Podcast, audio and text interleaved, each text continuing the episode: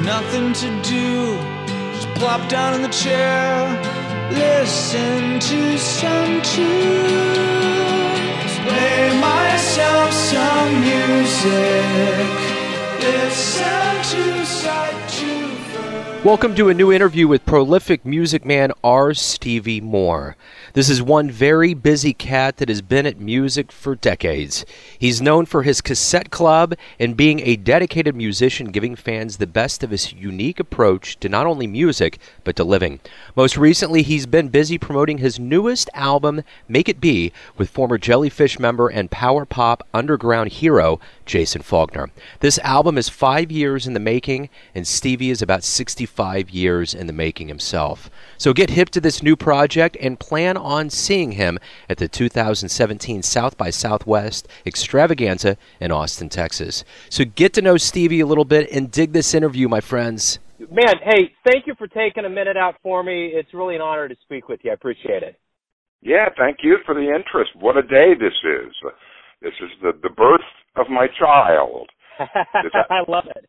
The, the the album. It's five years in the making. A lot of people don't know that, and in some ways, it doesn't even matter.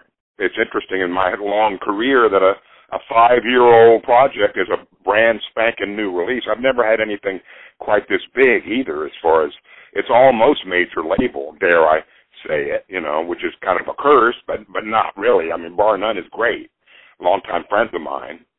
But it's just yeah, I mean the buzz is huge, and I just can't keep up with it.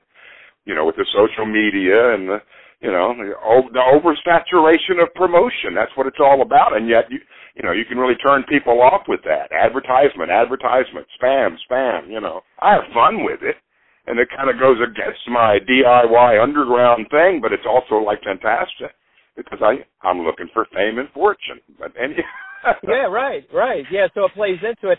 I mean, the beauty of it is, is that you're so prolific. Jason's so prolific. You guys are both kind of underground kings, so to speak. So why not come together in some Wonder Twin power and just come up with a marvelous creation, which is what this is, and promote the hell out of it? Yeah, thank you. I'm trying to adjust as far as, you know, oversaturation or undersaturation, you know, and there's a lot of pressure, which causes lots of stress. And I mean, it's, and there's a long personal story about this too. I've been having some severe health issues come up just as my career starts taking off. I had to quit touring. I was on, I was doing global tours for four, three or four years, and just had to stop. I have some some bad arthritis and, um, you know, semi-disabled almost, you know, and yet my head's in it, and I'm still the teenage rock rocker. So I mean, it's just like I can't.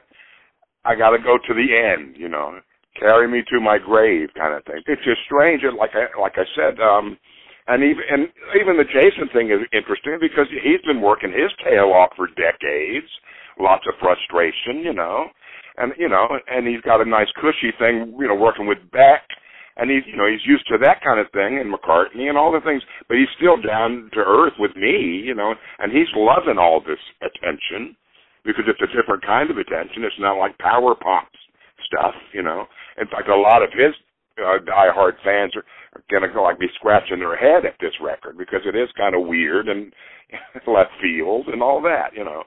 That's his gig, though. I mean, with Daniel Johnston, he did kind of that, the same that, kind. That, exactly. Yeah, I mean, I mean, and that's the beauty of Jason is that really, at the end of the day, what I see you guys doing and what I see him doing is he's merging the worlds of like that old jellyfish solo stuff that he did with pure art. It's almost kind of like Bukowski meets the Beatles, so to speak. There's a real, yeah. you know, there's a real melding of art that's coming in here, and I think there's something beautiful about that. I think that's why when I heard this album for the first time, I thought, wow, this is a departure from what I'm used to. But going with who you are and what your vibe is and his vibe, it's the more you listen to it, the more it just makes sense. It's like a good peanut butter and jelly sandwich. It just tastes better each time you you bite into it. Yeah, very cool. I appreciate that. So, what I want to do first of all, before we start anything off here, I want to I want to ask you this: Why the hell has David Letterman ripped off your your style and your look? no comment. Beards, beard, beard rock. I'm I'm so sick of hearing about. I mean, I'm constantly called, "Hey, Santa Claus, Merry Christmas." You know, like stop it. You know, Aristotle and Plato had beards. You know. Yeah. And ZZ, and ZZ Top. Don't don't call me that either. We're we are mountain men. Whatever. You know, is it is facial hair all that important? I mean, Yeah. even Jason, even Jason has his own little cool style.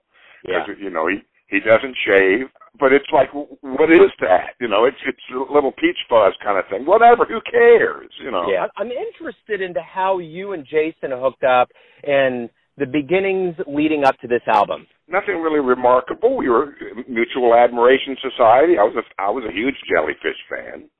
You know, I, I go way back. Naturally, I'm 65 years old, so I've been like following closely all kinds of music, power pop, whatever. You know, music historian, record collector, until I'm blue in the face. So it's like, uh, you know, it was natural that Jellyfish was was very cool, um, and the Grays was even cooler.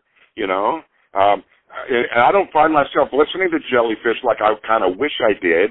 I don't know why, if, it, if it's Andy's voice or whatever. I mean, I was inundated with it when the MTV stuff was happening, and I loved it to death, you know. And I was a big collector, and then it kind of just fell apart. And I'm not sure how I feel about Spilt Milk. I know it's it's it's a masterpiece, you know, and it's totally bombastic, and it's you know gr- grand grandiose. But was, I think the story goes is that another strange irony. Uh, Tim Burgess of the Charlatans is the guy that turned Jason Falkner onto my music. Long before I got close with Tim, because Tim reached out to me later on in the past like four or five years, being in Britain. But I mean, he he was in L.A. for a while, and I guess was close with Jason. So Jason turned him onto one of my records, and that was kind of what. So me and Jason were in in touch. uh through the mails and we're trading, you know, fanboy packages. He was sending me rare handwritten stuff. I couldn't believe my luck. You know, it was great. And of course I was sending him my records, you know, and CDs. This is in the 2000s. It didn't go much farther than that. I didn't have any plans. I was the, you know, I've long been the, the, the hermit, the, the bedroom radio, bedroom recording guy. Never hardly performed at all over the years. I guess you know maybe my story. I'm born and raised in Nashville, but I split for New Jersey for 33 years in 78 up until 2010 and hardly performed then even when I was 12 miles from the Lincoln Tunnel, but I I just wasn't big on performing. I had no band. I did some solo things. They were kind of fun, but late 90s. And then when I then I moved back to uh, to Nashville in 2010, and all of a sudden, fr- a friend in New York, a young film student, was trying to start a, a documentary on me before I before I moved back here, and then suddenly he had some friends in Brooklyn that he were flipping out at my music, and they put a band, a backing band together for me, and asked me if I'd like to be on to go on tour, and I said, you got to be nuts, you know. I don't tour. I don't know how to do that. I can't afford to. Blah blah blah. Anyway, we did it, and then suddenly, in the next four years, I like was global. I was doing tours around the world at festivals, you know, and all kinds of crap. Uh, I finally got two booking agents. Anyway, all of that kind of came to a grinding halt in 2014, to where I just couldn't deal with the one the one nighters anymore. It was just too too much of a burden even though I was like starting to take off. It was crazy that I had it really sad. I was loving doing shows, but I, all the rest of it was just killing me. Um, back to Jason. Um, I was on the West Coast, and then Ariel Pink comes into this very heavily because we've been long time traders and friends and all that. And him being in L.A., he knew Jason. Jason knew him. They were fans of each other. I guess Ariel had a lot to do with hyping Jason on me because Ariel was just all over the moon about me. Like I, I'm his main guy since he was a young teenager and stuff. You know, the whole independent thing, DIY thing, and lo-fi, which I can't stand that that terminology because what does fidelity have to do with you know quality art? You know, Yeah. audio art. Um, I'm constantly arguing about that and making like silly jokes about, well, hey, I'm, I'm no-fi, or I'm I'm I'm not lo-fi, I'm low-if, if, or I'm mo-fi, or I'm DIY-fi. And after a while, like I forget it all, the whole fi thing. So I was out in L.A. doing a, a short West Coast tour and met Jason finally in front of Amoeba Records, and we did some sessions with Ariel. Jason said we got to do a record together, meaning it's the two of us, you know.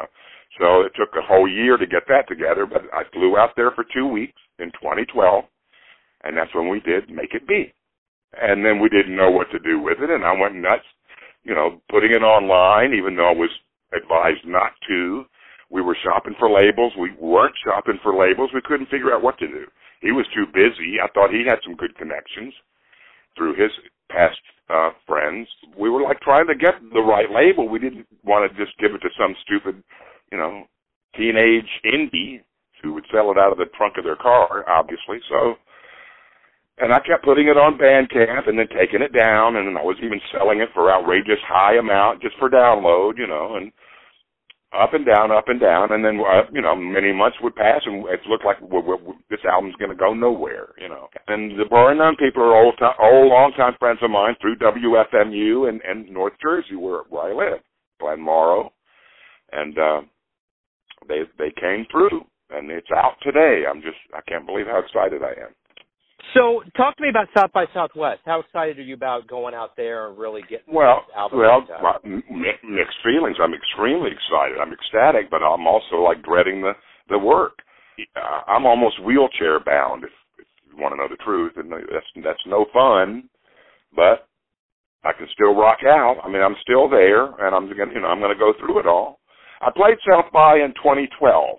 There's that year again, 2012, uh, and that was like crazy not very satisfying because it's just a you know it's a it's a jungle, too many bands and too many clubs all at the same time.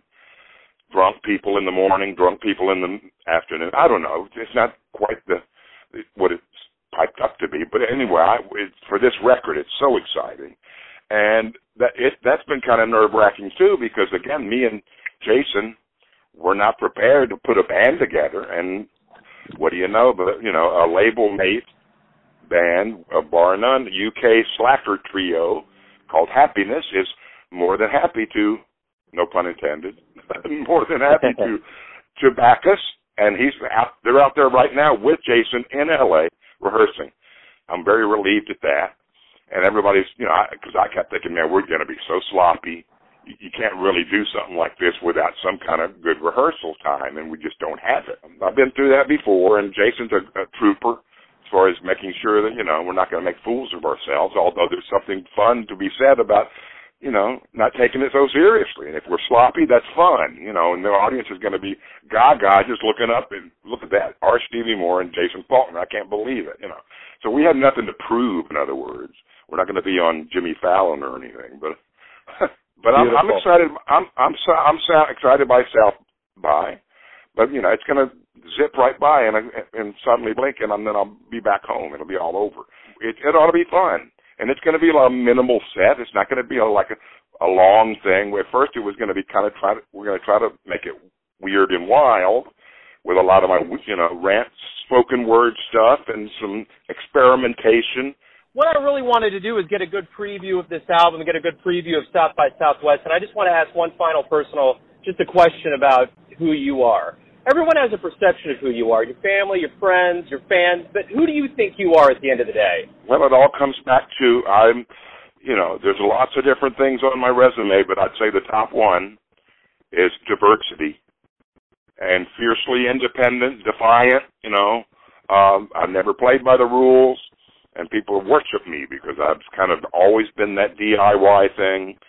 Didn't want to get sucked up into the you know, into the mainstream. How could I, you know? And, and I had chances. I never really had a contract to sign, which could could have been suicide. But uh, and another part of me is, you know, yes, I'm I'm known to be prolific, but I don't do any of that stuff anymore. I really don't record much. I don't write pop rock anymore. It's more or less sound painting and experimentation.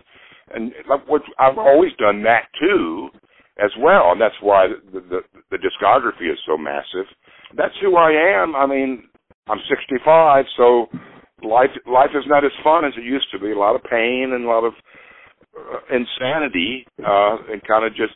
And thankfully, I, I, I, my aesthetic is what's carrying me through. Yeah, people say, "Do you? What do you do every day? Record?" And it's like, well, no, not probably in five or ten years, really. I dabble in it every once in a while, and I'm sadly I, I miss it, you know. But I did so much. Thankfully, I have such a big back catalog that and people don't know when a certain song is is recorded. So why even deal with that labeling. That's like what I just said about Make It Be. Make It Be is five years old, but if people haven't heard it, you know, it's not five, and five years is a long time when you think Yeah. about it. Yeah, but anyway, absolutely. again, yeah, I'm, like I said, I'm proud of the diversity. That's always been a thing against me because everybody has such tunnel vision in the arts and entertainment. And my tapes have always been like freeform radio shows. I like Yeah. every style. I don't rank anything. I hate this this new thing. It's just like taking over where everybody has to rate and rank. Top ten lists. You know, here's my favorite. Well, there's no such thing as favorite because I like it all equally. Yeah. You know, whether it's what music what music I listen to or what food I like to eat, it's always moving, always moving around. So as for my music, again, it's it's very eclectic. I'm very proud of the eclecticism, and I don't care if people have difficulty with you know country and spoken word, you know, and industrial and prog and psychedelic and folk, and it just I love it. I love doing all of that because that's what I love to listen to. And like I said, that sort of that, that sort of worked against me because people are just not prepared for that, you know. And there's not a lot of artists even that really lean in that direction. And one more thing, there's a, a great film documentary under construction right now. There's been there've already been three or four of them, and some of them were finished and some of them failed and were abandoned. Of course, they're all on YouTube. Which I mean, you know, I have hundreds and hundreds of YouTube, just like I have hundreds and hundreds of, of Bandcamp albums. I can't keep up. Yeah. Who's counting? Sure. Yeah. But but the, the documentary is going to be very cool. I'm not sure when. End of the year, maybe next year. I'll keep in touch with news. Sounds great, Stevie. Thanks again. Good luck. Fantastic. Southwest with seven. Thank you very much. Okay, great man. Bye bye. Thanks for listening and tuning in to yet another interview where we give you a bit of insight into the finest cats in New York, Kansas City, Nashville, and spots all over the globe giving fans quality music. And thanks to R. Stevie Moore for his time, his stories, and all of that eternal cool. If you want to hear more interviews, go to Famous Interviews with Joe Domino on the iTunes Store, or you can visit Neon Jazz at YouTube.com. And for everything music and jazz, go to the neonjazz.blogspot.com. Until next time, enjoy the music, my friends. Silence